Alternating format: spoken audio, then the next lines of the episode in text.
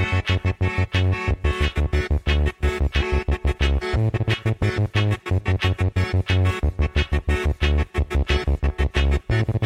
Science joue un rôle absolument central. Non, c'est simplement que les, scientifiques sont des manches pour communiquer correctement. L'image est à l'envers. Comme un petit schéma vaut mieux qu'un long discours. Ah, je me suis perdu là, excusez-moi. Retournement de l'image. Nous sommes des scientifiques et nous avons nos outils. Lorsqu'on n'est pas scientifique, la vérité, on s'en fout. La science, c'est pas, c'est pas de pur savoir qui se promène dans les airs, c'est toujours dans des individus que ça se porte.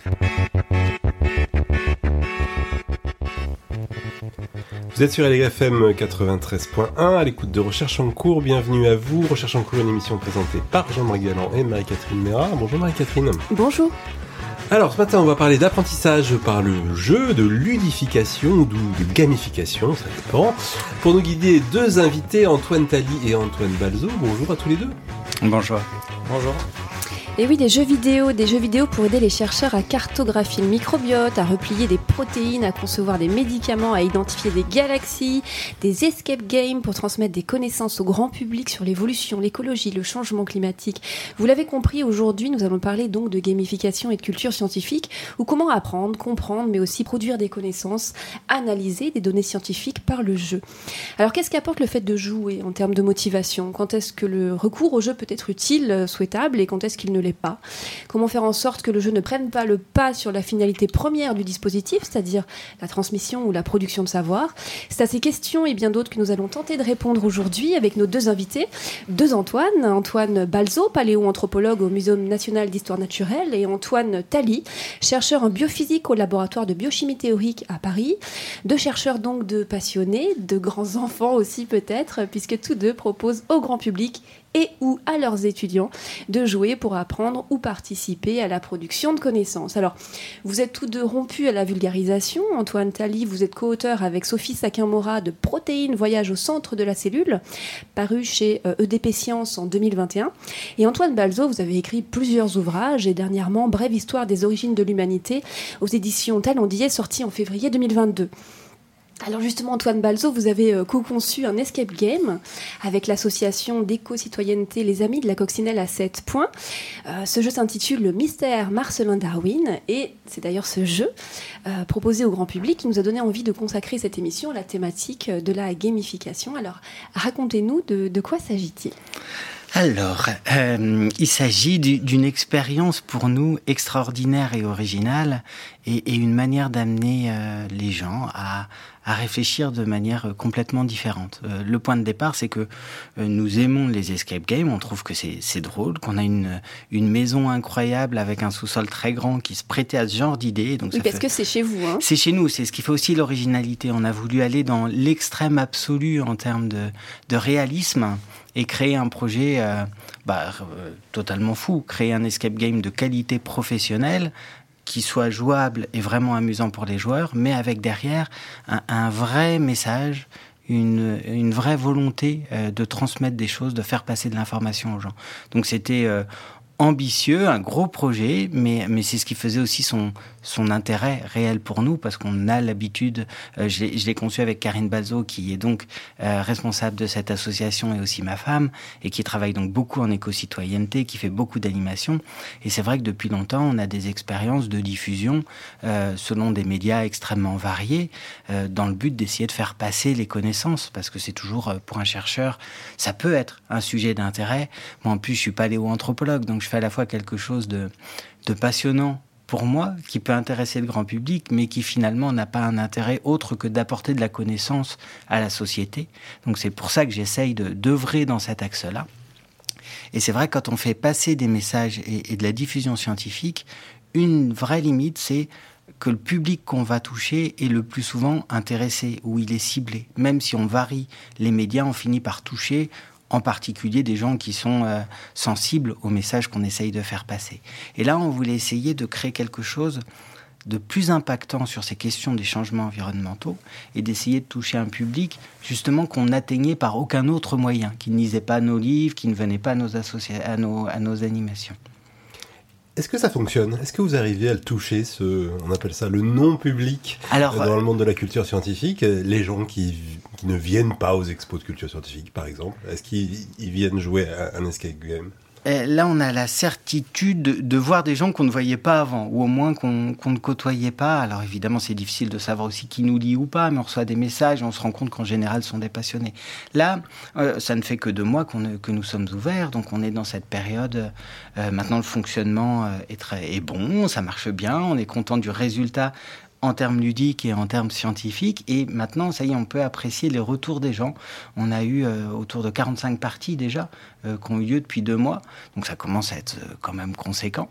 Et puis c'est vrai qu'on a eu bah, les retours des gens et, on a beaucoup échangé avec eux parce qu'en plus le propos c'est vraiment de faire passer un message. Donc on, on ne le fait pas dans un cadre classique d'escape game où il y a un temps chronométré pour, pour la gestion de la partie parce qu'une autre équipe arrive. Là on peut se permettre d'être un peu plus long, on a des délais plus grands.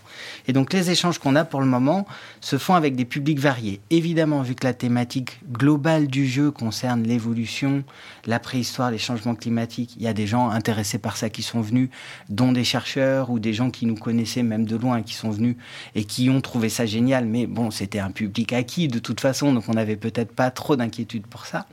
Mais surtout, ce qui a été remarquable, c'est qu'on a des gens qui sont venus vraiment pour le jeu complètement et qui clairement, lorsqu'on leur expliquait le message derrière, ouvraient des grands yeux, écoutaient et entendaient quelque chose. Et pour moi, c'était vraiment un moment intéressant parce que j'avais vraiment l'impression de parler à des gens qu'ils percevaient différemment que tous ceux avec qui j'échange d'habitude lors d'une conférence. Là, on avait vraiment des gens qui comprenaient des choses qu'ils n'avaient jamais pu comprendre jusque-là sur les changements climatiques.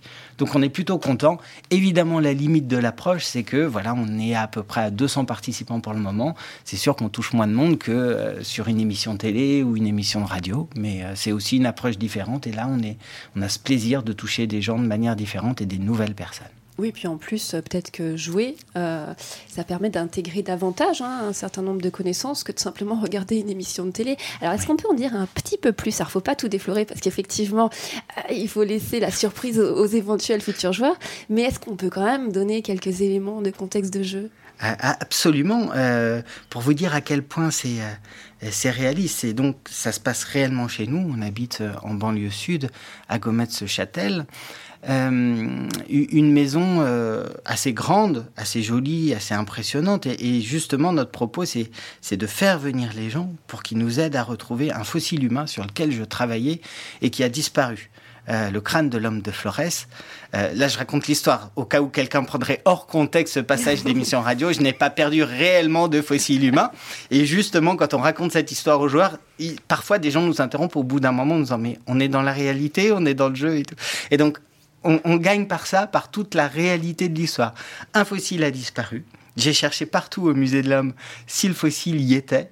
Impossible de mettre la main dessus, et donc on se demande où il peut être. Et il se trouve que au musée, nous ne sommes que deux à avoir accès au fameux coffre où était conservé le fossile, moi, puisqu'on demande aux gens de venir pour m'aider à trouver le fossile. Je sais bien que c'est pas moi qui l'ai volé. Et Marcelin Darwin, qui est mon étudiant et que nous logeons au sous-sol de notre maison. Et donc les gens viennent, profitent en fait euh, du départ de Marcelin pour une heure, se griment en équipe de nettoyage pour faire le nettoyage de notre sous-sol, parce qu'on héberge aussi deux autres personnes fictives, réelles, Euh, une vieille dame que nous aidons euh, qui s'appelle Rose, et puis un habit burkinabé qu'on aide à faire ses démarches administratives. Donc ça fait tout un environnement dans notre sous-sol. Les gens se griment, rentrent et vont chercher le crâne en oubliant presque que qu'ils étaient venus pour un escape game, et c'est ça qui est chouette. Et ça dure. euh, Ça dure une heure. Ils ont une heure le temps que Marcelin revienne de ses courses euh, que nous avons prétextées pour que les gens aient le temps de faire le ménage de notre sous-sol. Et on peut commencer très jeune, puisque quoi, à partir de 7 ans accompagné, c'est ça? À partir de 7 ans, oui, c'est ça. Alors, euh, c'est- un équilibre à trouver. Il y a, comme dans tout escape game, euh, le nôtre a plus de réflexion que certains. C'est sûr qu'on n'est pas dans un sous-marin en train de couler qu'il faut empêcher de couler en faisant plein de choses techniques et tout. Il y a de la manipulation de la recherche et puis un peu de réflexion. Et l'équilibre fait que les enfants euh, autour de cet âge-là s'amusent énormément parce qu'il y a plein de choses à trouver cachées. Alors Antoine Tali, vous n'êtes pas dans l'escape game, mais plutôt dans, dans le jeu sérieux type jeu vidéo. hein. Euh, alors vous allez me dire peut-être pas que ça, vous en avez fait plusieurs, mais euh, Antoine Balzo parlait d'équilibre. Il y a un équilibre délicat peut-être à trouver entre information scientifique et puis scénarisation, vraiment le jeu. Vous avez été confronté un peu aux mêmes, aux mêmes questions? Oui, enfin, c'est un problème qui est récurrent euh, de, trouver cet équilibre. Quand quelqu'un joue, il y a ce qu'on appelle le cercle magique. La personne qui rentre dans le jeu, elle est immergée dans le jeu. Et il y a, ce problème qu'on évoquait tout à l'heure de, ressortir du jeu pour accéder au message euh, quand il y en a un. Et ça, c'est un problème qui est, très récurrent. Moi, j'ai eu le problème avec des étudiants que j'avais fait euh, travailler sur un, un, jeu de, de sciences citoyennes pour générer des données sur la recherche Alors sur le peut-être qu'on peut redire un tout petit peu jeu de science citoyenne. Qu'est-ce que qu'est-ce que c'est? Alors c'est la combinaison entre euh, un jeu évidemment et une opération de science citoyenne dans laquelle les participants génèrent des données pour la recherche. Là en l'occurrence c'était donné pour euh, analyser des, des gènes qui sont associés au cancer. Euh, et donc il y a un collègue euh, en Californie qui avait créé ce jeu-là et on était en contact et je l'avais utilisé avec des étudiants. Et euh, je les avais mis euh, euh, avec le jeu habituellement, c'est-à-dire qu'ils ils avaient ces combinaisons de gènes à faire, ça donnait un score, ils étaient face à un personnage fictif, mais il y a aussi ce qu'on appelle un leaderboard, un, classement de tous les participants. Moi j'avais joué au jeu avec mes enfants pendant le week-end. Et a un moment j'ai fait une, bêtise, c'est-à-dire que j'ai un peu euh, euh, taquiné les, les étudiants en leur faisant remarquer qu'ils étaient dans le classement en dessous de mes enfants qui avaient à l'époque euh, 7 et 9 ans.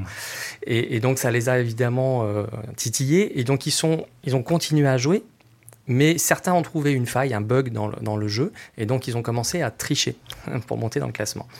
Et, donc ça, c'est quelque chose qui est, parfaitement cohérent avec le fait que c'est un jeu. La, triche est, consubstantielle euh, du jeu, donc c'est- tout à fait logique, mais c'est pas tout à fait idéal dans un contexte où on cherche à générer des données pour la recherche.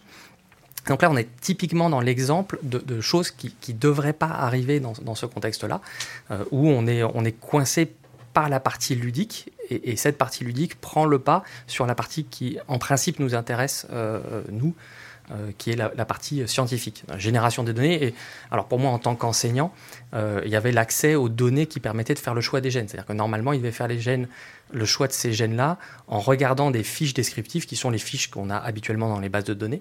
Et donc, ce qui m'intéressait, moi, c'était ça. Et en l'occurrence, ils ne le faisaient pas. Ils, euh, ils court-circuitaient ça.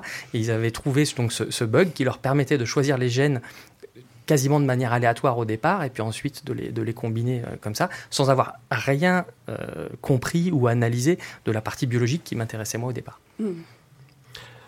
On voit bien la partie ludique, la partie scientifique. Antoine Balzo, vous, nous avez indiqué qu'il y avait un certain nombre de joueurs qui venaient uniquement pour le jeu. Euh, Est-ce qu'il n'y a pas une déception possible de ce public-là qui vient pour le jeu, euh, avec euh, voilà des règles bien euh, bien connues depuis l'enfance, ce que c'est qu'un jeu, et finalement quand tu vois qu'on veut leur faire passer entre guillemets autre chose, un message scientifique, des connaissances, est-ce qu'il peut pas y avoir une réaction de Ah, moi, moi je suis pas venu pour ça? Ça pourrait. c'est évident que sur le nombre, on aura forcément un jour quelqu'un qui n'accrochera pas ou à qui ça plaira moins. Euh, ça, peut arriver, c'est sûr. Mais, euh, mais déjà, le risque est limité dans le sens où euh, notre projet, on voulait vraiment essayer d'atteindre les deux objectifs à la fois. Ce qui fait qu'on a eu des subventions publiques pour euh, tout ce qui est investissement pour ce jeu-là, que nous avons pu ainsi euh, acquérir des meubles euh, qui ne dépareraient pas dans une salle parisienne de, de haut niveau. Donc on a vraiment tout l'environnement d'un escape game réel. Poussé un petit peu à l'extrême, une de nos particularités, et en particulier c'est ce que nous ont dit les chercheurs très habitués d'escape game, c'est que le fait d'avoir une histoire, de, de connaître que qu'il y a une vraie part de réel, qu'on soit dans une maison et que notre sous-sol soit un vrai sous-sol, donc c'est pas un décor construit dans un hangar, il y a un moment où, où justement la plupart, même les joueurs euh, vraiment experts d'escape game qu'on fait sans escape game, nous disent c'est tellement réaliste qu'à un moment on oublie un petit peu, on est tellement dans l'immersion que c'est complètement original et différent de ce qu'on a l'habitude de faire. Donc il y a cette particularité-là. Mais pour les aspects de transmission, c'est de toute façon un équilibre qu'il faut toujours trouver, quelle que soit la transmission qu'on fait le public auquel on s'adresse. On, ne peut pas, euh, évidemment, dire tout ce qu'on connaît, tout ce qu'on sait. On est obligé d'adapter, de choisir un peu les messages, de réduire et parfois de, de prendre les principales informations et de viser les principales informations. Et là, dans le jeu, on a euh, différents aspects, des questions d'éco-citoyenneté, les questions de changement climatique et d'évolution. Et évidemment, à la fin, quand on échange avec les gens, on les développe plus ou moins aussi en fonction de la manière dont ça accroche et l'échange qu'on peut, qu'on peut avoir. Donc euh, on, arrive à s'adapter aussi avec euh, au final ce, ce côté. Là, l'intérêt aussi, c'est que euh, quand les gens ont réussi la partie, ont gagné, ils sont tellement enthousiastes et contents qu'ils veulent aussi comprendre un petit peu ce qui s'est passé. Et vu que toutes nos énigmes sont volontairement construites pour imbriquer des connaissances, construites pour être faisables par des enfants à partir de 7 ans et puis 10 ans et que tous les enfants puissent le faire, mais quand même avec cet aspect scientifique apparent, et, et ben quand on leur explique, euh, ils intègrent des connaissances scientifiques presque sans s'en rendre compte, juste parce qu'ils ont fait le jeu et qu'ils sont contents de savoir ce qu'ils ont trouvé. En loose D derrière, il y a de la science qui Voilà. rentre. En- Antoine Tali, peut-être une réaction sur cette balance euh, aspect ludique, aspect scientifique et éventuelle déception Alors, je dirais que sur les escape games, il y a, il y a deux choses qui sont euh, potentiellement compliquées avec un, un escape game euh, sérieux. Euh, le premier, c'est qu'en général, les escape games sont asymétriques. C'est-à-dire que les- tous les participants ne font pas la même chose en même temps et ils n'ont pas accès à toutes les informations. Et donc finalement, quand on veut faire passer des informations, il y a un besoin après la partie de faire passer ces informations-là à tout le monde parce que finalement, la plupart n'auront juste pas connaissance de- de tout ce qu'on voulait faire passer Donc le débriefing, quoi. au débriefing. Et, et ça, c'est le, deuxième aspect euh, dont je voulais parler, c'est que le, le débriefing, finalement, pour un, un- un jeu sérieux, euh, c'est la partie qui est la plus importante. Il y a des auteurs qui considèrent que la partie de jeu n'est qu'une excuse pour organiser le débriefing. Quand on, veut vraiment euh, être sûr qu'on a fait passer quelque chose, le plus important, c'est le débriefing. Et donc là, potentiellement, il peut y avoir une tension. Donc j'entendais tout à l'heure cette, euh, idée d'adapter le débriefing aux personnes qui sont en face pour pas en faire trop face à un public qui serait moins réceptif, parce que c'est potentiellement ça le problème. Quand on veut faire un jeu sérieux, potentiellement, on va passer quasiment autant de temps dans le débriefing que ce qu'on a passé dans la partie. C'est une des raisons pour lesquelles dans les, euh, dans les lieux euh, euh, qui sont des escape games professionnels, ça ne se fait pas facilement, parce qu'il y a cet enchaînement des parties les unes avec les autres, et le débriefing en général, il est vraiment lié juste au, jeu lui-même, sauf quand c'est organisé pour des entreprises, où à ce moment-là, il y a un espace plus important qui est organisé pour le, pour le débriefing, justement, avec cette idée-là, que si on veut faire passer quelque chose de particulier, c'est à ce moment-là qu'on le fait passer essentiellement. Et, justement, à ce propos-là, on s'est rendu compte euh, de l'expérience des parties que nous avons eues, euh, que cette euh, limite qu'il pourrait y avoir dans le fait que les joueurs n'ont pas tout fait, pour nous, ça devient la plupart du temps aussi un atout, parce que justement, ceux qui n'ont pas fait une partie ont envie de le voir et de le découvrir. Et ceux-là, en plus, quand ils n'ont pas résolu l'énigme, quand on leur explique, ils sont à la fois déçus de ne pas l'avoir fait. Ça, c'est sûr. On le sent un petit peu. Mais ils sont tellement à l'écoute qu'on peut aller presque plus loin dans ce qu'on leur explique et le côté scientifique qu'on arrive à leur donner. Donc, c'est un, aspect finalement inattendu. On ne pensait pas que ça pourrait forcément marcher, mais, euh, mais où les gens sont extrêmement attentifs. Un niveau d'attention vraiment très important. Alors, le jeu, il a quand même plusieurs finalités. Là, on est dans le jeu pour apprendre. On pourrait dire l'escape game. Il y a le jeu pour enseigner. Il y a le jeu pour euh, recueillir des données pour la recherche. Alors, de le débriefing, quand il s'agit d'être dans le jeu pour apprendre, on comprend bien. Dans un jeu, de sciences citoyennes, euh, il y a un débriefing aussi. Il y a un moment où on se pose un peu et on, explique. euh, Alors, c'est pas un débriefing qui serait organisé de manière euh, temporellement très marquée comme après un escape game, mais il y a des formes de débriefing qui se font en général sur des forums. Euh, c'est typiquement ce qui s'était passé avec le, le programme Galaxy Zoo. Donc, c'est un ensemble de projets de, de sciences citoyennes qui se font autour de l'astrophysique avec des gens qui euh, finalement analysent des, des images.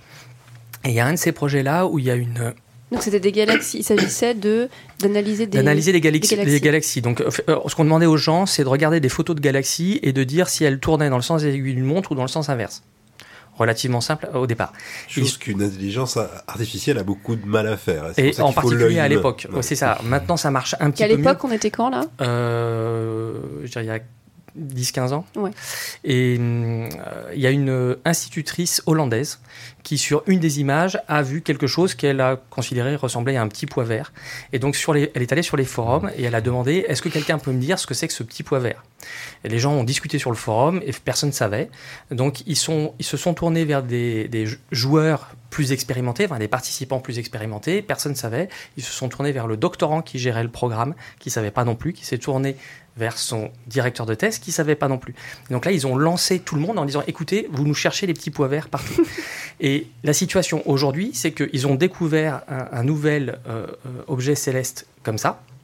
Et que le nom de cet objet céleste, je me souviens plus du nom, c'est c'est le nom en hollandais pour petit pois, Euh, en hommage à l'institutrice néerlandaise qui avait euh, découvert l'objet sur des photos de, de Galaxy Zoo. Donc là, on a vraiment cet aspect de, de forum qui, fait une forme de, de, débriefing. Finalement, il y a des informations qui s'échangent. Ceux qui sont plus expérimentés aident ceux qui sont moins expérimentés. Et potentiellement, dans ce moment-là, on peut avoir une création de connaissances nouvelles. Dans tous les cas, idéalement, oui, on n'est pas tout seul en fait avec le jeu. Et c'est pareil dans l'escape game, il y a une, une, vraie dynamique collective en fait qui se met en place. Oui, oui, pour, pour résoudre les énigmes et chercher, c'est indispensable. Euh, en, en, plus, nous, on a poussé un petit peu le vice dans, dans, notre jeu, à avoir toute une partie où les choses sont... Le vice, c'est pas réellement, hein, mais où les choses sont vraiment en parallèle, où on peut faire les énigmes en même temps et où ça oblige forcément d'échanger, de, communiquer, de réfléchir ensemble. Et ça, c'est aussi un aspect qui est assez positif.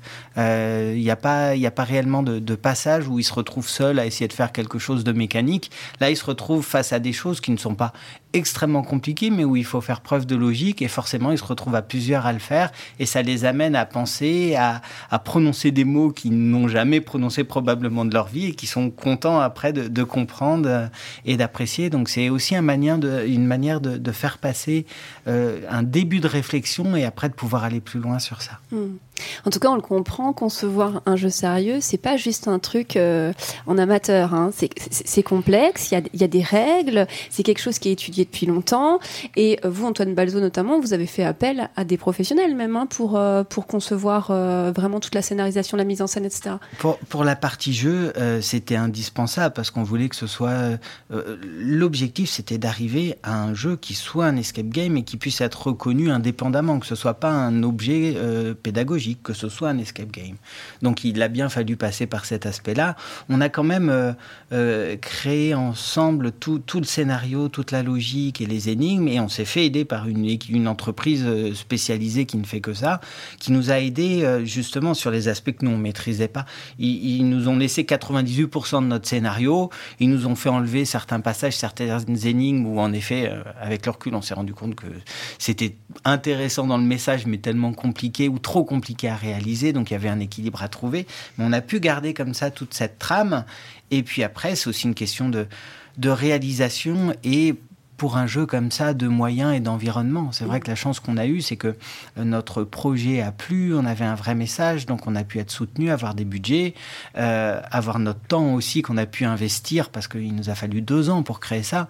Donc ça a permis de faire un, un résultat euh, qui est vraiment de qualité professionnelle. Les joueurs très habitués nous disent que notre jeu vaut largement le détour pour un escape game. Et nous, en plus, on est ravis vraiment de ce qu'on arrive à faire passer. Donc on l'a bien compris, hein, fabriquer un jeu, ça s'improvise pas, ça se fait pas sur un coin de table, c'est un, un, vrai métier. Euh, comment, comment on se forme à ce type de métier-là? Antoine Tali, peut-être Alors, il avez... y a euh, le fait que beaucoup de gens qui font ce genre de choses-là sont eux-mêmes des, des, des, joueurs euh, dans la vie de tous les jours, euh, souvent avec des formes de jeux différentes, hein, des jeux de plateau, des escape games, des jeux vidéo. Euh, donc la culture personnelle, ça, ça, compte. Ensuite, il y a un certain nombre de formations euh, qui sont euh, organisées. Nous, on en avait créé une sur l'apprentissage par le jeu, justement pour mettre en commun euh, ces, ces, compétences qui sont extrêmement différentes, même si à la fin, de toute façon, euh, on ne devient pas un game designer ou un, graphiste de, jeu euh, parce qu'on a fait quelques heures de formation, mais au moins on est capable de discuter avec les gens pour comprendre ce que c'est qu'un gameplay, ce que c'est qu'une boucle de gameplay qui sont des, concepts qui sont pas forcément euh, extrêmement euh, compliqués, mais qui ensuite, en termes de maîtrise, euh, deviennent beaucoup plus, beaucoup plus difficiles. Mais si on n'a même pas le concept de base, on n'est pas capable de discuter avec les gens. Donc ça, c'est vrai que c'est un, point qui est important.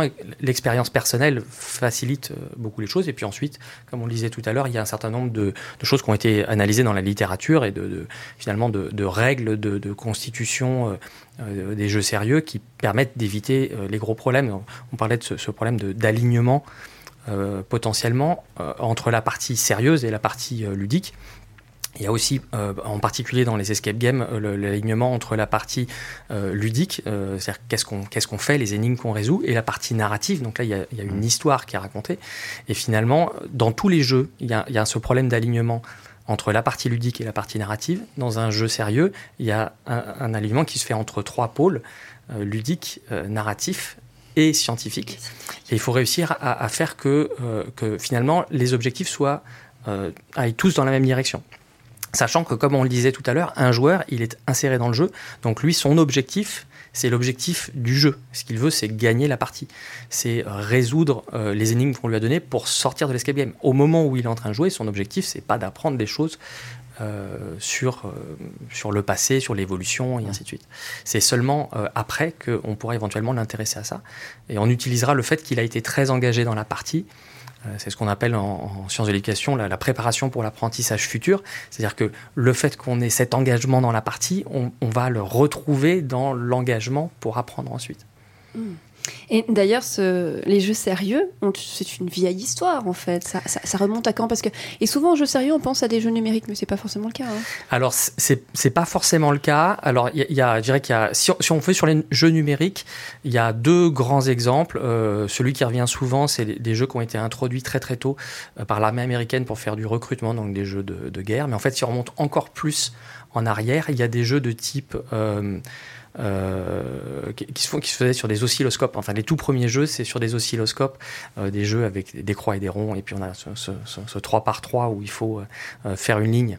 J'arrive pas à retrouver le, le morpion. Le morpion, voilà, exactement.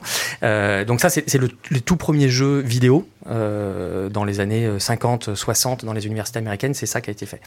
Les, les, tout premiers jeux sérieux, en fait, ils remontent à l'Antiquité.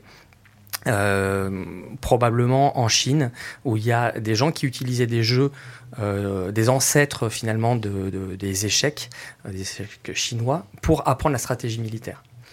les échecs chinois ont des pièces qui sont différentes et qui sont vraiment des pièces de logique militaire, avec des canons, etc. Et donc c'est vraiment ça, c'est dans l'Antiquité, comment est-ce qu'on apprend la stratégie grâce à un jeu. Donc la, motivation est, pas toujours noble. Hein. Ça peut être aussi apprendre la guerre ou euh, augmenter les rendements. Euh, oui, effectivement, c'est pas toujours euh, très satisfaisant. On fait une petite pause musicale et on se retrouve dans quelques minutes.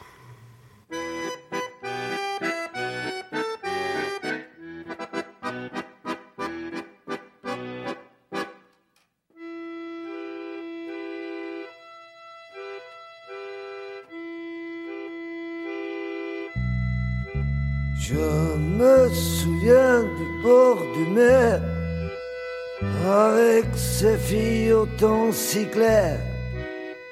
Elle avait l'âme hospitalière, c'était pas fait pour me déplaire. Naïve autant qu'elle était belle, on pouvait lire dans leurs prunelles qu'elle voulait pratiquer le sport pour garder une belle ligne de corps. Et encore, et encore, j'aurais pu danser la java. C'était chouette, les filles du bord de mer. Chouin, chouin, chouin, c'était fait pour qui savait y faire. Chouin, juin, juin.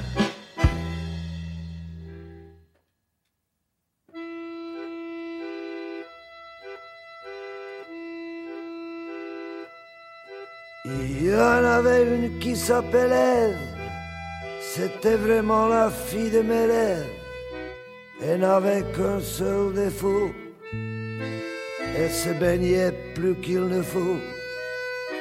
Plutôt que d'aller chez les masseurs, elle invitait les premiers baigneurs à tâter du côté de son cœur en douceur,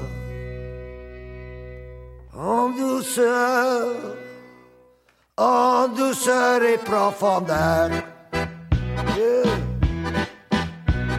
C'était chouette les filles du bord de mer.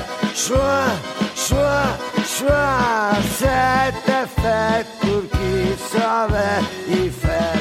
Chouin, chouin, chouin, c'était chouette les filles du bord de mer. Chouin, chouin, chouin, c'était fait pour qui savait y faire. Chouin, chouin, chouin, chouin.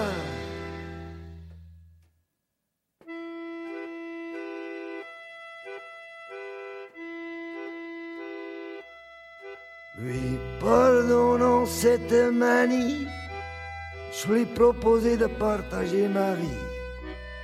Mais dès que revint l'été, je commençais à m'inquiéter. Car sur les bords de la mer du Nord, elle se remit à faire du sport. Je tolérais ce violon dingue, sinon elle devenait malingre. Et un beau jour, j'en ai eu marre, c'était pique la mer à boire. Je le reflis en gigolo et j'ai nagé vers d'autres eaux. En douceur, en douceur.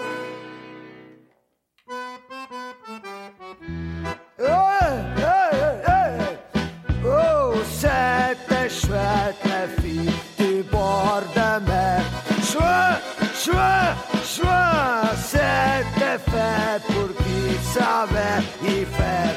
Chouette, chouette, yeah, c'était chouette, la fille du bord de mer. Chouette, chouette, chouette, c'était fait pour qui savait y faire.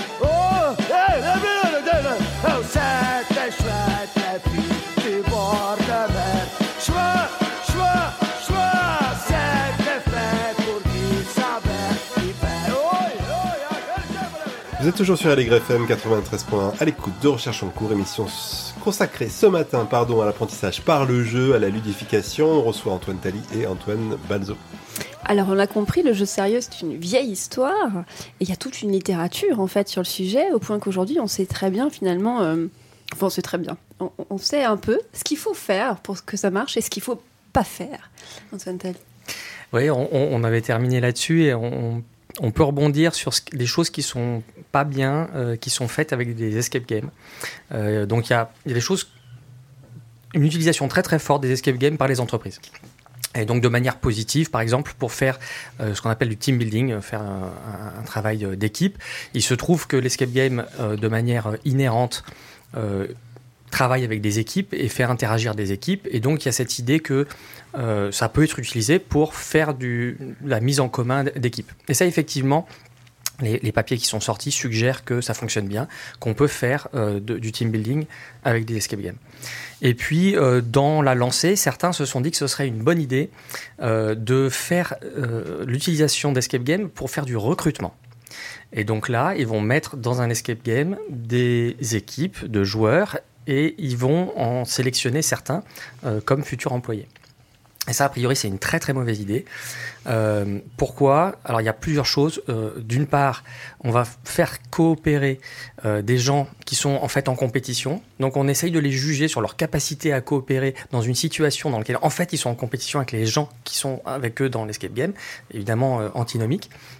Et puis, d'autre part, on essaye de juger leur capacité à coopérer dans une situation qui n'est pas une situation de travail normale. Euh, quand on travaille, quand on coopère, on est comme là, euh, nous, les uns en face des autres, et on a tout un tas de signaux euh, non verbaux euh, pour pour alimenter la conversation. Dans un escape game, non seulement c'est asymétrique, comme on le disait tout à l'heure, mais très souvent, les gens sont en train de faire des choses, les dos, le dos tourné les uns aux autres. Il y en a un qui est en train de faire de la fouille dans un coin pendant qu'un autre est en train de résoudre une énigme. Et à ce moment-là, toute la communication ne peut se faire que de manière verbale. Accessoirement, on est en général avec une contrainte de temps qui est très forte parce que dans les salles euh, professionnelles, il faut que la fin d'une partie corresponde au début de la partie suivante. Et donc, euh, quand c'est une heure, c'est une heure. Il n'y a pas moyen de gr- grignoter cinq minutes de plus ou de moins. Et donc, cette situation-là, de, finalement, relativement stressante, et pas la situation de coopération la plus classique dans les entreprises. Donc finalement, les gens qui font de la- la- l'analyse de sciences de gestion, euh, euh, qui ont analysé l'escape game, euh, montrent que, que la façon de coopérer dans l'escape game n'est pas conforme à ce qui est une situation de coopération normale en entreprise. Et donc ce qu'on voit dans un escape game n'est pas conforme à ce qu'on cherche à sélectionner, c'est-à-dire la capacité à travailler en équipe. Donc euh, voilà, c'est une série de- de- de- d'explications pour lesquelles c'est vraiment pas une bonne idée. Et Antoine Balso, vous avez été confronté, vous, à. euh, bah, vous avez constaté que vous aviez une idée, puis que finalement elle n'était pas bonne, parce que j'imagine qu'il y a eu des allers-retours dans, dans la conception de ce jeu. Vous, vous l'avez testé peut-être? Il a été conçu de manière itérative? Euh, on, on a eu cette étape de, de révision du scénario avec l'entreprise qui nous a guidés, qui nous a fait enlever certaines choses. Euh, C'était douloureux, des fois. euh, euh, ah oui, ou- oui, oui, oui, parce que forcément, on espère en mettre toujours plus, que ça va être génial, qu'il va y avoir plein de choses, etc. C'est tout un équilibre à trouver. Mais il y a aussi cet aspect où, où là, on se retrouve euh, clairement en dehors de ce qu'on sait faire. Euh, créer un jeu euh, aussi extrême où il faut que ça tienne en une heure, etc. C'est vraiment dur à évaluer. Et jusqu'au test, on n'avait vraiment aucune idée du, volume réel du jeu. Quand on est le concepteur, on a l'impression que tout est évident, que c'est simple, que ça coule de soi, etc., que les choses vont être trouvées. On avait par exemple eu une idée d'une cachette extraordinaire à côté d'une autre cachette en se disant celle-là, elle va être géniale. euh, Les gens, euh, ils vont trouver la première facilement parce qu'elle est visible et annoncée. Et la deuxième, ils vont être obligés de chercher. Ça va être tellement drôle. C'était tellement bien fait qu'en fait, je pense que personne ne l'aurait jamais trouvé si on l'avait laissé en état, cette cachette-là. Donc il y a des adaptations à faire, c'est certain pour, euh, pour rendre les choses possibles aussi, trouver le bon équilibre. Donc il a fallu changer, simplifier, améliorer probablement. Donc oui, c'est tout un, travail en cours. Ça a pris un peu de temps. Et des escape games scientifiques, il y en a beaucoup. Vous avez été, euh, enfin, vous avez pris quelques modèles, vous êtes allé voir un peu ce qui se faisait? Euh, c'est, euh, c'est- c'était pas évident. Alors j'ai essayé de chercher de la littérature sur le sujet des escape games. euh, S'il y avait, il y a quelques articles scientifiques sur ça, mais qui commencent à dater. Donc bon, ça, ça m'a enlevé un peu des, moyens de compréhension malheureusement. Euh, on a une petite expérience d'escape game, mais finalement très petite. Donc on, était euh, un peu dans un flou. Et finalement, on s'est rendu compte de ça, c'est que il y a, euh, peu d'informations, peu de choses qui existent. Il y a quand même des sites internet maintenant. Il y a des forums aussi de, créateurs d'escape game où il y a beaucoup d'échanges. Ça, ça a été très positif. J'ai pu échanger avec beaucoup de gens sur des aspects euh, où là encore, euh, quand on est euh, des aspects techniques, pratiques et tout, où les gens trouvent la solution très vite. Ça, ça c'est vraiment idéal. Mais pour pour tout ce qui est contenu, la manière dont découle l'histoire et l'information qu'on voulait faire passer, là, c'était l'aspect le plus dur enfin le plus dur, le, le moins euh, documenté, parce qu'on n'a trouvé presque pas d'informations, donc c'était vraiment à nous de, de réfléchir à trouver le bon équilibre. On a eu cette, partie de, cette période de test où en effet il a fallu trouver le bon niveau, euh, mais, euh, mais euh, c'était la, la, partie vraiment indépendante de conception, par manque d'informations disponibles. Pas le plus simple, mais finalement aussi un côté très très positif, très intéressant, euh, surtout quand à la fin on voit que ça fonctionne. Juste, je, voudrais qu'on revienne sur cette euh, utilisation des jeux sérieux dans le monde de l'entreprise. Alors, on, a bien compris que le jeu est un outil extraordinaire pour susciter l'engagement euh, des joueurs, donc du coup on comprend bien aussi pourquoi les entreprises s'y intéressent. Il y a un autre type de jeu utilisé par les en entreprises qui sont des sorte de, de, compétition ludifiée entre les différents employés. Euh, je pense à eux notamment, à, à, certaines entreprises qui font travailler des livreurs, par exemple, avec tout un système de ludification de la compétition entre, entre les livreurs. Qu'est-ce que, qu est-ce que vous pensez quelque chose de ça? Euh, oui, et pas forcément du bien. euh, en fait, quand on parle de gamification, la plupart des gens euh, vont sur le système qu'on appelle PBL, Points, Badges, Levels. Donc, on, on, donne des points aux gens. Quand ils ont fait euh, certaines actions, ils ont droit à un badge. Et euh, quand ils ont accumulé un certain nombre de points, ils débloquent un nouveau niveau. Ils ont accès à de nouvelles informations. Juste, pardon, ça c'est vieux comme le monde. Ça, ça, ça m'évoque les bons points à l'école primaire et les images. C'est exactement ça. ça. Est, on, on, est absolument dans le même niveau que, que les bons points euh, de notre enfance. Euh, et c'est pas le plus intéressant. En fait, il y, a beaucoup de leviers de motivation, d'engagement euh, potentiel. Par exemple, on en parlait tout à l'heure, le fait de travailler avec d'autres personnes, la, coopération. Ces échanges-là sont aussi un levier de motivation qui ne sont pas toujours utilisés. C'est-à-dire que ce n'est pas la première chose à laquelle on pense quand on crée un jeu sérieux qui sont au moins aussi intéressants, à la fois en termes d'engagement, mais aussi parce que dans les interactions entre les participants, il y a plein de choses intéressantes qui se passent. C'est-à-dire qu'en dehors de la gamification, c'est aussi des choses en termes d'enseignement de, de, qu'on utilise beaucoup. Ces moments d'échange. Je pose une question en amphi euh, sur un QCM et je demande aux étudiants de discuter sur la réponse à cet amphi. C'est quelque chose qui est très pratiqué euh, et qui est extrêmement efficace parce que dans cet échange entre deux étudiants, il y a des informations importantes qui passent. C'est plus facile de reconnaître une bonne réponse que de la trouver soi-même. Mais donc, do- dans cet échange, à deux étudiants, à quatre étudiants, il y a des choses hyper intéressantes qui se passent. Quand on fait ce système de, questions en amphi, on s'aperçoit qu'on on demande aux étudiants de répondre. On a un taux de réponse de 70%. On leur demande de discuter par paire et de répondre à nouveau au questionnaire. Et paf, on gagne 15-20% de bonnes réponses. Simplement parce que celui qui avait la mauvaise rép- réponse, qui échange avec son voisin, il reconnaît que la réponse du voisin est la bonne. Et là, ils ont eu un échange qui est hyper intéressant et qui leur permet aux étudiants d'apprendre. C'est exactement la même chose qu'on peut créer dans un, dans un jeu sérieux.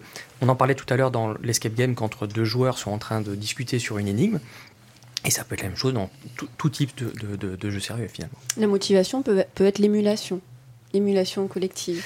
Absolument, la, la- la- la coopération plutôt que la compétition, ça, Ouais. ça peut, ça peut fonctionner. La coopétition éventuellement, c'est-à-dire la compétition entre équipes, c'est quelque chose qui, qui fonctionne aussi, qui atténue le problème de compétition. En fait, les gens qui sont des très grands compétiteurs, qui sont motivés par juste euh, un classement, c'est 1, 2, 3% de la population. Et donc, quand on s'adresse à, un public qui est large, euh, quand on est en, particulier en éducation formelle, on a besoin de s'adresser à tout le groupe. On ne peut pas avoir un modèle de motivation qui ne correspond qu'à 2 ou 3% de la population. Ça, ça c'est pas une bonne idée, euh, finalement. Oui, et donc voilà, la motivation extrinsèque, c'est pas forcément le mieux. On pourrait dire la motivation intrinsèque, l'intérêt pour ce qu'on fait en fait. Et en préparation de cette émission, vous m'aviez parlé d'un jeu, alors je pense qu'il s'appelle Old Weather, c'est ça? C'était, alors je, vais citer Wikipédia, un projet de données météorologiques en ligne qui invite le public à participer à la numérisation des observations météo enregistrées dans les journaux de bord américains datant du milieu du 19e siècle. Et donc il s'agit, si je comprends bien, d'aller lire les journaux de bord parce que ça, une IA peut pas le faire parce que c'est écrit à la main. Euh, on demande aux gens de faire ça. Et alors, ce qu'avaient euh, imaginé les concepteurs du jeu pour motiver les joueurs, finalement, ça marchait pas. C'était pas ça en fait. En fait, c'était pas ça qui marchait le mieux. Que, donc typiquement, euh, l'idée c'est effectivement de lire des tableaux de bord. Pourquoi? Parce que la, la- à la main ça peut être mal écrit, et puis il peut y avoir euh, une goutte d'eau, de café, quoi que ce soit qui a altéré. Pour un humain, ça peut être facile de combler le trou, pas facile pour euh, pour un ordinateur. Euh, donc l'idée des, concepteurs, c'est de dire je vais donner aux gens à lire ça, et puis ils vont devenir capitaines du bateau quand c'est eux qui ont numérisé le plus d'informations sur, euh, sur le carnet de bord de ce bateau-là. Et pour eux, c'était un facteur de motivation suffisant. Il s'est avéré que ce que les gens ont aimé faire, c'est lire le carnet de bord, pas tellement pour la température et, et s'il y avait de la pluie ou pas, mais pour toutes les histoires. Est-ce qu'il y a eu une mutinerie Est-ce qu'on a débarqué quelqu'un Est-ce que ça, c'est les choses qui intéressaient les gens. Et finalement, le, deal qu'ont amené les participants, c'est on est d'accord pour vous prendre les températures. On s'en fout, mais on est d'accord pour le faire. Par contre, nous, on continue à le faire parce que ça nous permet d'accéder à toutes ces histoires-là. Et donc, on continue à vous donner les températures pour que vous continuiez à numériser les carnets de bord. Et donc, c'est vraiment ce- ce- cet échange donnant. Et ce qui les intéresse, c'est les histoires. C'est pas, euh, pas le fait de devenir capitaine du bateau. Parce qu'à nouveau, une fois qu'on en a trois qui sont devenus capitaines de quatre ou cinq bateaux, bon, bah, éventuellement, ces trois-là, ils vont continuer à faire, mais les autres vont tous abandonner. Les histoires, il continue à y en avoir plein qui sont intéressantes. Alors, on a, commencé à évoquer l'intelligence artificielle. Euh, je pense notamment au jeu de science citoyenne Foldit. Ah, C'est un jeu qui était sorti en 2008, je crois. Euh, bon, bah, à l'époque, il y avait vraiment besoin euh, des gens euh, pour euh, replier les protéines, etc. Parce qu'on n'avait peut-être pas d'autres moyens de le faire. Aujourd'hui, il y a l'intelligence artificielle qui a un peu changé la donne. Alors, est-ce qu'on aura encore besoin de joueurs humains? Alors, On peut peut-être revenir sur Foldit, ce que c'est d'ailleurs. Euh, Oui, on peut, on peut revenir sur Foldit. Donc, alors, l'origine de Foldit, c'est Foldatome. C'est un programme de, euh, de calcul distribué. C'est-à-dire qu'on proposait aux gens, au début des années 2000, il y avait cette mode des, des économiseurs d'écran. Et euh, les, les scientifiques avaient trouvé ce biais-là pour envoyer aux gens un économiseur d'écran qui prenait la main, en fait, dès que l'ordinateur se mettait en veille, il récupérait la, la- la capacité de calcul de l'ordinateur et il faisait un morceau de calcul. Donc, on a un gros calcul à faire, on le distribue sur plein d'ordinateurs, et quand l'ordinateur se met en veille, il calcule pour le programme scientifique. Ce qui s'était passé historiquement, c'est que ils ont, sur cet économiseur d'écran, ils ont affiché ce que l'ordinateur était en train de faire. Donc, une protéine qui est en train de se replier, euh, et avec un, graphique euh, en temps réel du calcul d'énergie dans le système. Et normalement, les gens n'auraient pas dû être devant leur écran à ce moment-là. Il se trouve qu'ils se sont passionnés pour ça. Ils ont trouvé ça intéressant et ils ont échangé avec l'équipe en disant bah, écoutez, euh, si on était capable, nous, si on pouvait pousser là, tirer par là, on a l'impression qu'on arriverait à faire mieux que ce que fait l'ordinateur qui a l'air de pas avancer. Et les, chercheurs de, l'université de Seattle ont, décidé de faire ça. Donc ils ont créé un Foldit, qui est un, système de, de, simulation interactive où les gens peuvent interagir avec une protéine. Et cette interaction-là euh, permet d'accélérer euh, les calculs finalement. Et donc ça, c'est historiquement, c'est comme ça que le, que le, le programme est né. D'accord. Il faut, rappeler que. Ah oui, Antoine Balzo, je vous en prie. Oui, je voulais compléter un peu ou rajouter quelque chose en parallèle de ça. Euh, au-delà de la question du jeu, toute cette idée d'impliquer les gens dans la science, ça dépasse aussi, ça peut dépasser la notion du résultat final et de ce qu'on peut obtenir. L'intelligence artificielle peut avoir une utilité certainement pour plein de choses et on pourra remplacer et faire plein de nouvelles choses. Mais un des intérêts des sciences participatives, c'est de toucher les gens, de les former, de les intéresser. Et finalement, certaines sciences participatives ont un intérêt scientifique scientifique qui peut être moins évident, qui fournira des données qui seront peut-être moins exploitables, mais surtout on aura touché une collectivité qui elle-même sera intéressée, pourra contribuer à plein d'autres choses et aura des connaissances pour plein d'autres choses. Mm. Et c'est ça qui est important aussi dans cette notion de, de médiation scientifique. Euh, il y a eu une période là où on a essayé de toucher plus largement les gens, avec parfois un intérêt parce que ça apporte des données, mais il y a aussi cet aspect-là, c'est que plus on élargit la pyramide de gens qui sont concernés, qui sont intéressés par ces questions-là, plus on arrivera à communiquer, à échanger avec eux et arriver à des travaux euh, d'expertise aussi. Donc c'est très très important ces démarches-là. Du coup, ce que j'entends, c'est que dans certains projets de sciences participatives, la question de recherche est presque secondaire ou est un prétexte pour le langage. Il ne faut pas le prendre dans ce sens-là. Je, veux dire que euh, elles ne sont pas du même niveau. C'est une certitude. Il y a des, euh, des projets de sciences participatives où c'est extrêmement applicatif parce qu'on fait contribuer les gens à un résultat qui peut avoir une utilité, mais ce n'est pas que ça. Euh, définitivement, quand on fait des recensements d'animaux, on sait qu'il y a toujours des biais, et puis on les fait faire aussi par les gens parce que on sait que ça va être quelque chose qu'on ne pourrait pas faire d'un point de vue scientifique parce qu'on n'aurait pas assez de gens, pas assez de réseaux.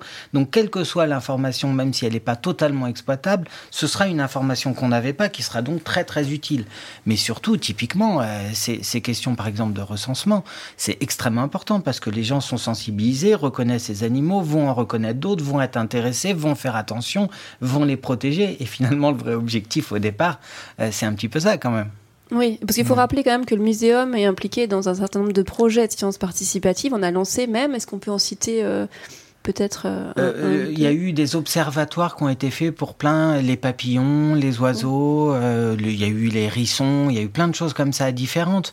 Où voilà, les, les objectifs sont multiples, c'est pas juste compter. Il y a vraiment tout un ensemble de choses au-delà de ça. Et de toute façon, ça ça, c'est un, un, sujet qui est vrai quel que soit le projet qu'on fait. Nous, typiquement avec notre escape game, on a conscience de la petite base de gens qu'on va toucher, mais euh, ça permet aussi de diffuser, ça permet d'intéresser des gens voilà, qui étaient complètement en dehors de notre champ. Donc ça aussi, c'est un public qui s'étend un petit peu, et puis ils en parlent, et puis ça peut étendre. Éventuellement, on le déclinera, on a l'idée d'essayer d'en faire un livre. Voilà, donc l'idée, c'est quand même de sensibiliser les gens et de contribuer un petit peu à ça. Évidemment, euh, c'est pas nous, avec un escape game, qui allons résoudre les questions environnementales euh, en France ou sur Terre. la charge est trop grande, c'est un travail important, mais si justement on contribue tous et on essaye tous d'être un peu mieux renseignés, de connaître un peu mieux et de comprendre un peu mieux ce qu'on peut faire, eh bien, on ira beaucoup, beaucoup plus loin. Alors je voulais revenir un tout petit peu sur les euh, sur Foldit et les protéines parce qu'il faut quand même rappeler que c'est votre dada hein, les protéines. À la base, vous n'êtes pas du tout euh, un chercheur en jeu, hein, non, mais en biophysique. Donc c'est justement est-ce que c'est euh, Foldit ce genre de choses qui vous a amené vers vers le jeu? Le, point de départ c'est Foldit, donc ce, ce, jeu de repliement de protéines qui est alors, ça se présente comme un jeu de repliement de protéines, et, pour moi, ça c'est mieux décrit comme un système de simulation interactive. Et c'est pour ça que j'ai commencé à l'utiliser dans les cours, en enseignement, avec les étudiants. Et il y a beaucoup de gens qui l'ont fait euh, de la même manière, en fait. Finalement, c'est un outil de, médiation et d'enseignement, euh, ces programmes de, sciences citoyennes, potentiellement, sachant que pour être vraiment contributeur à la partie scientifique, il faut rester longtemps dans le programme. Avec Foldit, finalement, on utilisait la partie tutorielle avec les étudiants. Et puis ensuite, on espère que certains ont été accrochés et vont contribuer avec des données euh, réellement. Euh, mais au départ, c'est juste sur la partie tutoriel que nous, on a tout ce qu'il nous faut d'un point de vue didactique. On a un peu la même problématique d'échelle de, euh, avec les, les histoires d'évolution. L'évolution se fait sur des échelles trop longues et donc il faut faire plus court. nous, on a des problèmes d'échelle avec le microscopique. Euh, enseigner la, la physico-chimie des protéines, c'est compliqué parce que les règles sont, sont très très différentes. La, force la plus importante euh, pour nous au niveau macroscopique, c'est la gravité. Et la gravité au niveau microscopique, quand on fait les calculs, on la néglige parce qu'elle est très très faible au regard des interactions de type euh, euh, liaison hydrogène. Et donc, si on veut que les étudiants comprennent ça, finalement, les mettre avec ce système-là, ils ont tous ces retours du système. J'essaye de rapprocher deux acides aminés, les, éléments qui composent les protéines, ils s'écartent. Je les rapproche, ils s'écartent, je les rapproche, ils s'écartent. À la fin, je vais comprendre qu'il y a une répulsion entre les deux acides aminés. Répulsion qui vient de la partie électrostatique et ainsi de suite. Et donc ça, c'est des choses qu'on va pouvoir aborder avec eux dans le débriefing, euh, et, mais ils l'auront, ils l'auront senti. euh, en, en jouant avec le jeu finalement. Mm. Le jeu permet de dépasser peut-être des, des problèmes de conceptualisation, euh, des choses qu'on a du mal à dépasser avec un enseignement classique. Et, et Antoine Balzo, vous avez l'idée d'utiliser le jeu pour l'enseignement Vous l'avez déjà fait aussi? Euh, c'est- une bonne question. Euh, le jeu directement, pas, pas réellement. Euh, non, non, non. Bon, j'utilise les. J'ai par les différents ouvrages que j'ai pu faire, dont des ouvrages illustrés, ça m'a permis aussi d'avoir pour mes conférences, mes cours, un, large support euh, iconographique qui me permet de faire des formations qui sont euh, très très illustrées et ça rajoute un plus, c'est indéniable. Plutôt que de montrer euh, des choses très scientifiques, très construites, j'ai fait j'ai fait le scénario d'une BD sur l'évolution humaine. Le personnage c'est moi. Quand je fais un cours où je mets le petit bonhomme qui raconte plein de trucs, ça fait rire à chaque diapo, les gens sont contents. Forcément, euh, ça ça fait passer beaucoup plus facilement le message.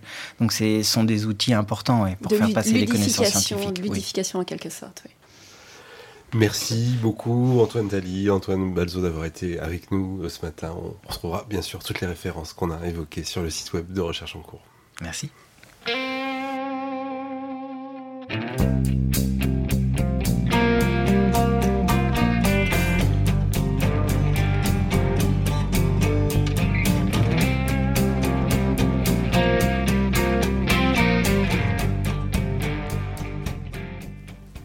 Vous êtes toujours sur LFM à l'écoute de Recherche en cours. Et alors Jean-Marc, vous nous avez préparé une petite chronique qui va nous parler du traitement automatique de la langue. Oui, oui, oui, je vais aujourd'hui, je vais vous parler d'un sujet qui suscite de plus en plus d'intérêt hein, dans le monde de la technologie, euh, le modèle de traitement automatique de la langue ChatGPT ou GPT. Ch- ChatGPT est une intelligence artificielle, pardon, qui a été entraînée des- sur des millions de textes, des sources différentes, et qui est capable de générer des textes de qualité similaire à celle d'un humain. Il peut être utilisé pour répondre à des questions, pour rédiger des histoires, des articles de presse, des scripts de films et même des programmes informatiques. Alors, ça ouvre euh, la voie de nombreuses possibilités dans les domaines de la création de contenu, de la traduction automatique, euh, de la génération de code aussi. ChatGPT est accessible à tous gratuitement sur le web et ça a d'ailleurs conduit à de nombreux dispositifs innovants tels que des générateurs de poésie, de nouvelles, de scripts de films, bref. ChatGPT est un outil puissant et polyvalent qui offre de nombreuses possibilités pour les développeurs, les créateurs de contenu et les entreprises. Est-ce que c'est clair ce que je viens de raconter, Marie-Catherine? Oui. Eh ben, c'est pas du tout moi qui l'ai écrit. Eh, c'est pas un humain. Eh ben, c'est ChatGPT lui-même. Euh, Je lui ai donné comme consigne écris-moi une chronique radio sur toi en 200 mots. Et vous venez d'entendre le résultat. Je vous assure que je n'ai rien modifié. C'est pas mal en effet. Ouais, c'est pas mal, c'est- c'est assez bluffant. Vous pouvez faire l'expérience vous-même hein, sur les sujets qui vous tiennent à cœur. Alors, vous serez pas le seul à la faire. hein. Ça fait à peu près un mois et demi que le site est en ligne. Il est très très souvent saturé. Il est victime de son succès. On est visiblement très nombreux à jouer avec. Alors, pas que jouer. On a aussi des utilisations plus étonnantes. Euh, euh, par exemple, euh, il est visiblement très très utilisé par les étudiants. Et pourquoi faire? Alors, euh, visiblement, pour écrire, euh, bon, pour une partie d'entre eux en tout cas, pour écrire leurs devoirs à leur place, hein, il y a quelques jours de cela, il y a un professeur d'université euh, à Lyon hein, qui a signalé que la moitié de sa promotion de master lui avait rendu un devoir écrit par ChatGPT. Alors, il s'en est aperçu pas tant à cause de la qualité euh, des, copies. Euh, les devoirs, étaient plutôt de bon niveau, hein, mais il s'en est aperçu parce qu'il avait plusieurs copies très similaires. Alors pas identiques, hein, parce que ChatGPT, il est programmé pour ne pas répondre deux fois la même chose à une même question. Pas identiques, mais similaires dans leur structure, dans les argumentations, dans les ex- exemples utilisés. C'est c'est un peu embêtant quand même, voire un peu effrayant quand même. Oui, ça pose question dans le monde de l'enseignement, c'est clair, c'est effrayant, c'est fascinant euh, en même temps, et en tout cas, ça laisse pas indifférent non plus euh, tous les professionnels qui pourraient être partiellement ou totalement remplacés par une IA de ce, type, une intelligence artificielle. Alors, euh, rédacteurs, traducteurs, certains journalistes peut-être, et aussi les graphistes, hein, parce qu'il existe euh, des IA qui créent des œuvres sur demande. hein. La plus répandue, la plus connue s'appelle DAL-I. Vous pouvez jouer avec, c'est euh, aussi intéressant. Vous pouvez par exemple lui demander euh, Fais mon autoportrait en peinture façon Rembrandt. J'ai essayé ça. Alors que c'est est-ce que c'est gratuit tout ça? Euh, alors ça dépend lesquels. Certaines IA oui, ChatGPT oui, d'autres proposent des abonnements euh, premium. Mais en tout cas, il faut bien garder à l'esprit que ces IA s'améliorent au fur et à mesure euh, des interactions avec les utilisateurs. Donc si vous jouez avec ces IA, vous nourrissez la bête avec vos requêtes. hein. Donc à vous de voir, euh, mais en tout cas, de notre côté, euh, on s'engage solennellement à écrire toutes nos chroniques, laborieusement certes, mais à la main, à l'ancienne. On vous promet aussi de n'avoir que des vrais invités dans Recherche en cours et pas des IA. Mais en fait, la principale raison, c'est qu'il y a une chose qu'on pourra jamais faire avec une IA, c'est d'aller prendre un café après l'émission, et c'est exactement ce qu'on va faire dans 5 minutes avec nos deux invités. Merci beaucoup Jean-Marc. Merci encore à Antoine Tali et Antoine euh, Valzo d'avoir été avec nous ce matin. Vous retrouverez euh, toutes les références euh, qu'on a évoquées sur le site web de Recherche en cours. Merci à la réalisation à Axel Aubry, Marino Martinez et Enrico Mastro Giovanni. Prochain recherche en cours le 27 janvier, mais d'ici là, si vous nous écoutez en direct, vous retrouvez Gilles Bourgarel pour Brasilato Astral. À bientôt.